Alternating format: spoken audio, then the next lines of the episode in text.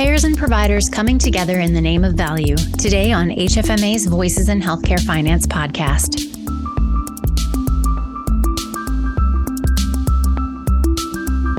Hello and welcome to the podcast. I'm your host, Erica Grotto. In today's episode, we're talking about a groundbreaking payer provider partnership in New Jersey. That conversation is coming up in a moment, but first, let's hear what's happening in healthcare finance news. Here's HFMA Senior Editor Nick Hutt and HFMA Policy Director Sean Stack. Hello, everybody. Our topic for this segment is prior authorization, which it's no secret is something of a boondoggle for healthcare providers. We talked about this topic in the first half of last year after the Office of Inspector General at HHS issued a report basically saying that in Medicare Advantage, health plans often would overreach and delay or deny coverage that should have been approved based on Medicare guidelines. Now, Sean, CMS has responded in a couple of different proposed rules, both of which were released in December. And one of them has implications across government health insurance programs. Can you tell everybody what the upshot of that rule is? Pretty excited about this rule. CMS has stepped in and they're kind of taking important steps to remove, you know, those barriers to patient care by kind of streamlining that authorization process for um, certain health insurance plans. So those impacted are the Medicare Advantage, state Medicaid fee for service, Medicaid managed care plans, state CHIP plans, fee for service and managed care, and qualified health plan insurers on the on the exchange. So this is kind of exciting. We'll see where this goes.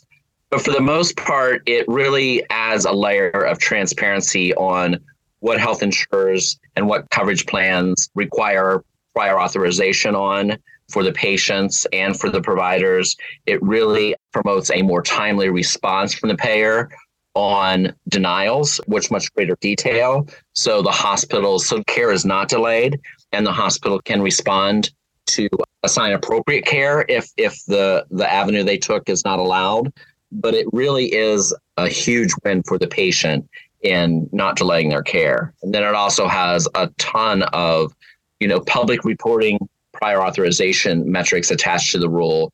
Things like, you know, what's the plan's list of services that require prior authorization, standard prior authorization requests that they approved, that they denied, that were approved after the patient or the payer appealed them. So a lot of transparency on payer and health plans prior authorization kind of policies and procedures, if you will. Yeah, great summary. Thank you for that. Um, I just wanted to note it's not until 2026. Am I right that the core requirements kick in? That's correct. Yes. So there's a lot of build in this rule. Payers are going to have to have or stand up and use the fast healthcare interoperability resources, the FHIR approach. So there is quite a bit of, of build here to achieve these very timely prior authorization standards and transparency in those standards. Yeah, so certainly an exciting development in, in the context of, of prior authorization. Another rule that was released around the same time was the proposed terms of participation for Medicare Advantage health plans for 2024. Kind of hard to believe there are already 2024 regulations being published. right. At least proposed regulations, but uh, here we are. And this rule really gets to the heart of the Oh, OIG report that I mentioned at the top, it basically prohibits health plans in Medicare Advantage from implementing coverage and benefit guidelines that contradict what you'll find in so called traditional Medicare, AKA Medicare fee for service. So all of the national and local coverage determinations would need to hold sway in Medicare Advantage unless plans want to go beyond those guidelines and be more expansive in the coverage they provide. And there are other relevant terms and conditions for example, in scenarios when a beneficiary, for whatever reason, moves from one plan to another during a course of treatment, the approval of that treatment would carry over to their new plan for at least 90 days. So that can help avoid interruptions of coverage for a specific treatment or service. So, Sean, in the last episode, you know, when we talked about the No Surprises Act independent dispute resolution process, we were justifiably, I think, critical of CMS. But here's arguably an instance where they're maybe on the ball and at least trying to be mindful of reducing the administrative burden on providers. And obviously, as you noted, that's all in the name of enhancing care access for beneficiaries. I would agree, Nick. I mean, both of these rules do significantly you know, with the the more transparency with the prior auths and the new Medicare Advantage rule, they definitely um, help reduce administrative burden on the hospital staff and really ramp up and and help support continuity of care, which is what you were hitting on there in your final rule. So this is great, great news for providers and patients in following that healthcare plan for the patient. For sure. So I think that'll do it for this segment. As with all the other hot topics we discuss on Beyond the News, we'll definitely be keeping tabs on this one and keeping everybody apprised on further developments. Thanks and talk to you next time. Great. Thanks, Nick.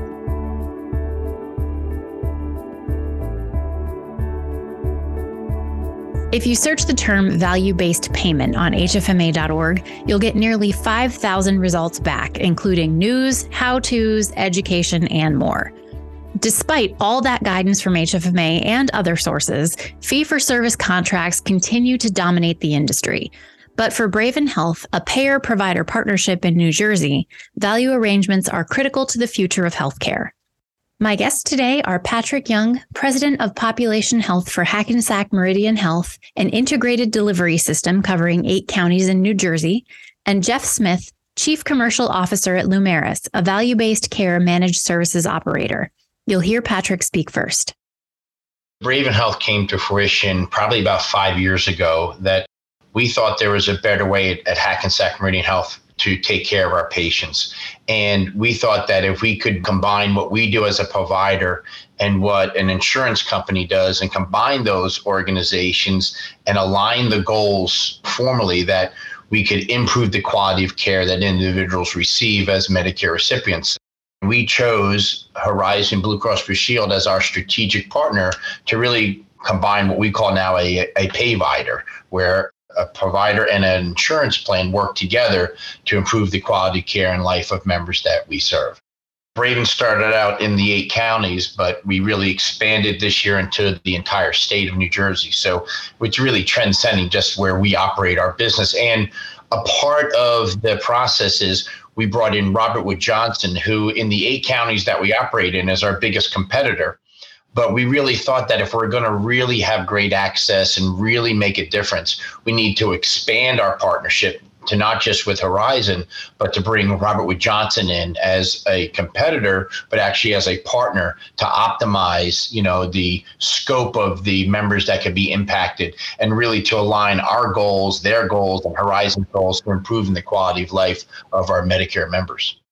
Let's talk a little bit about patient and physician needs when it comes to an arrangement like this and the role that physicians particularly play in an effort like this? So we wanted to make sure that we had the broadest network available. And so we access Horizon Blue Cross Blue Shield's network of participating physicians. And, you know, primary care physicians play a critical role in relation to the care that patients receive. You know, really think of them as kind of like the quarterback of care for patients. They do coordination, education, ensuring they get access, uh, work on preventative services. So, primary care physicians and physicians in general are critical for our success. We also have set up a physician advisory council for Braven. So we want to make sure that the communication between Braven and its participating doctors is a pretty open and fluid process. The physicians provide feedback and express their concerns about the products that we have or concerns about anything we have to do from an operational standpoint or, or how, you know, feedback they're getting from the patients. So, you know, physicians really are, are a critical partner and, and I believe are driving the success of Braven in the marketplace. Yeah, and Erica, if I could jump in, I just want to state that I think the focus on physicians has been the differentiator for Hackensack in their uh, local market, and it's something we've seen indicative across the country. Having physicians engaging members at the point of care is a, a, point of differentiation that leads to much higher physician and patient satisfaction. And truthfully, when you have a collaborative payer like Braven working with the physician network in the way that they are, magic happens. And I think we're seeing that emerge in New Jersey with Hackensack's leadership in their in their efforts at Braven. What we're talking about here is a partnership between two entities that typically are not friends, right? The relationships between providers and payers are famously contentious. So, what is the secret to Braven's success here? The secret, I believe, is is that in a traditional relationship between an insurance plan and a provider, you know, providers want to receive more revenue for the services they provide, and insurance companies want to pay less revenue so they can have lower premiums for the members who choose their program. In this structure with Braven, we fundamentally have aligned everyone's goals about making Braven the most successful plan it can be. So we share data, uh, we have meetings regularly the chief medical officer for my division interfaces with the medical director at Braven. So it's an ongoing collaborative goals to improve the Braven experience for our for our members and for our, the patients that we serve. And I think that by doing that, you align the goals. So there's not that inherent friction that there might be between a provider and a payer because we are partners in this endeavor. And it's important that you know we we remember that the member is the most important aspect of what's taking place the patient that we provide care for the member at braven. And and that's why i think it works. And to amplify just two or three points there if i could the the access to the data as patrick talked about bringing the physicians to the table around the benefit design and how they're designing the uh, engagement and you think about claims denials or what can really be a point of abrasion between a health system and a payer, having the system and the payer together helps to set a much better collaborative uh, engagement. And think about also alignment of these programs and initiatives. You don't have payers outreaching to members that are then separately being outreached by the patients. There's just a greater coordination of care and leads to a, just a higher level of patient satisfaction with the care they're receiving through a Braven program. So this definitely sounds like a win all around. Are there any lessons learned that you'd like to share?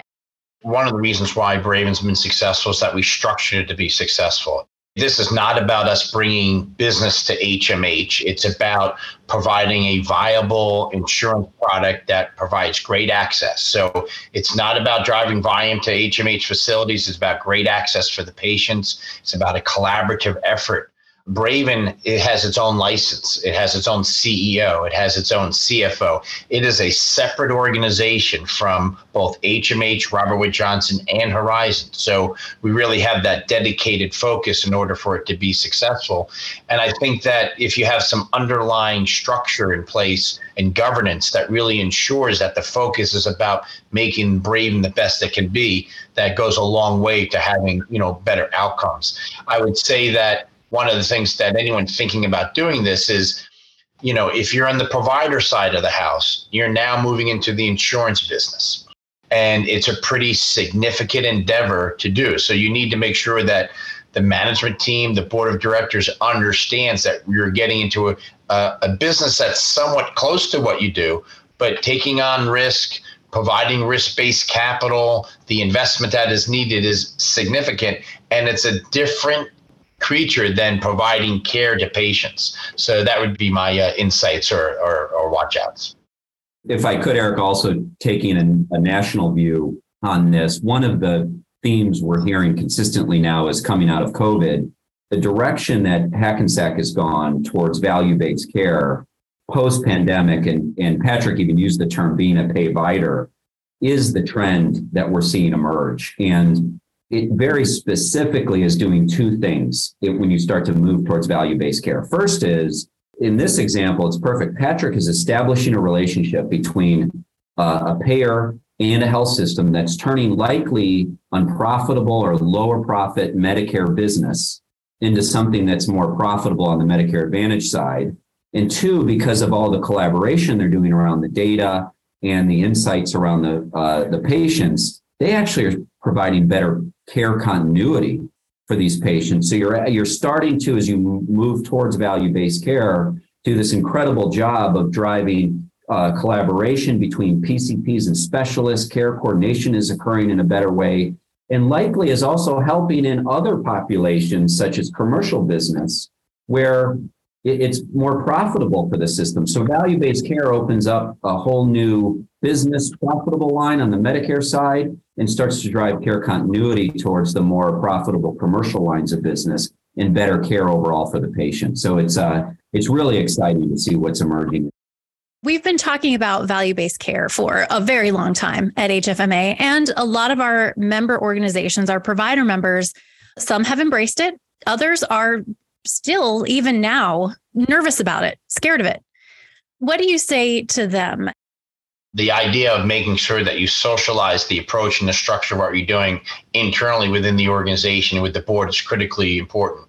You know, I talk to a lot of other organizations where the CFO wants to have more heads and beds, and the value based structures to get people out of the hospital. So you have two fractions within the same organization that have different goals and objectives. So you need to make sure that as a provider, that as you move into value care, value-based care, that you really have a vision that this is the direction that we're heading. This is the right thing to do for the patients. It will improve the quality of care, but also means that your underlying value based contracts, your data analytics, all the things that you need to manage that, you have that structure in place in order for you to do those things. I think a lot of organizations don't have the data, don't have the infrastructure, don't have the culture to do these kind of things. And that's why a lot of them fail.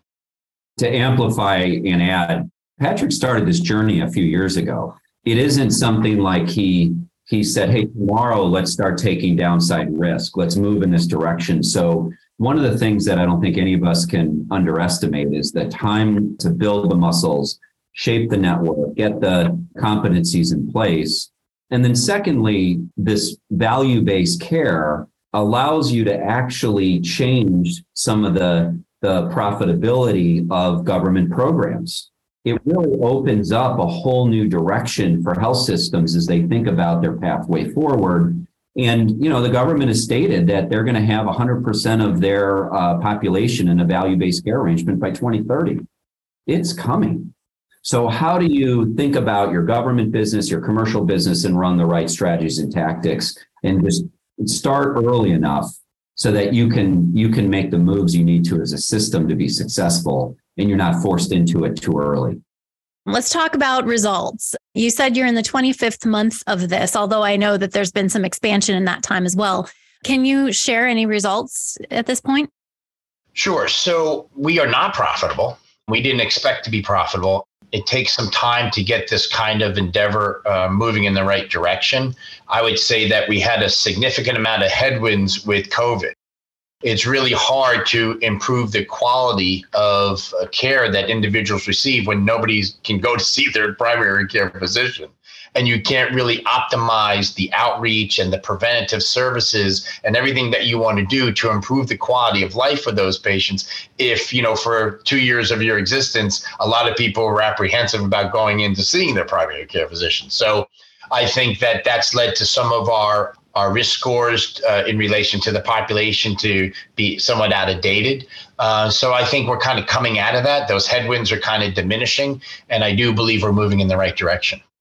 Yeah, I think I think this is going to be a good interview for many of our members to hear a success story like this. Even if it's not a profitable success story yet, I definitely look forward to hearing the results down the road. And I invite you to come back and, and talk about that at a later date when it's time. Jeff Smith, Patrick Young, thank you so much for joining me today. Thank you, Erica. Thank you. Voices in Healthcare Finance is a production of the Healthcare Financial Management Association and written and hosted by me, Erica Grotto. Sound editing is by Linda Chandler. Brad Dennison is the Director of Content. Our President and CEO is Joe Fifer. Registration is open for our upcoming Revenue Cycle Conference in Phoenix. It's a great opportunity to connect with MAP Award winners and other organizations with insights into solving the most challenging revenue cycle issues. Sign up today at hfma.org.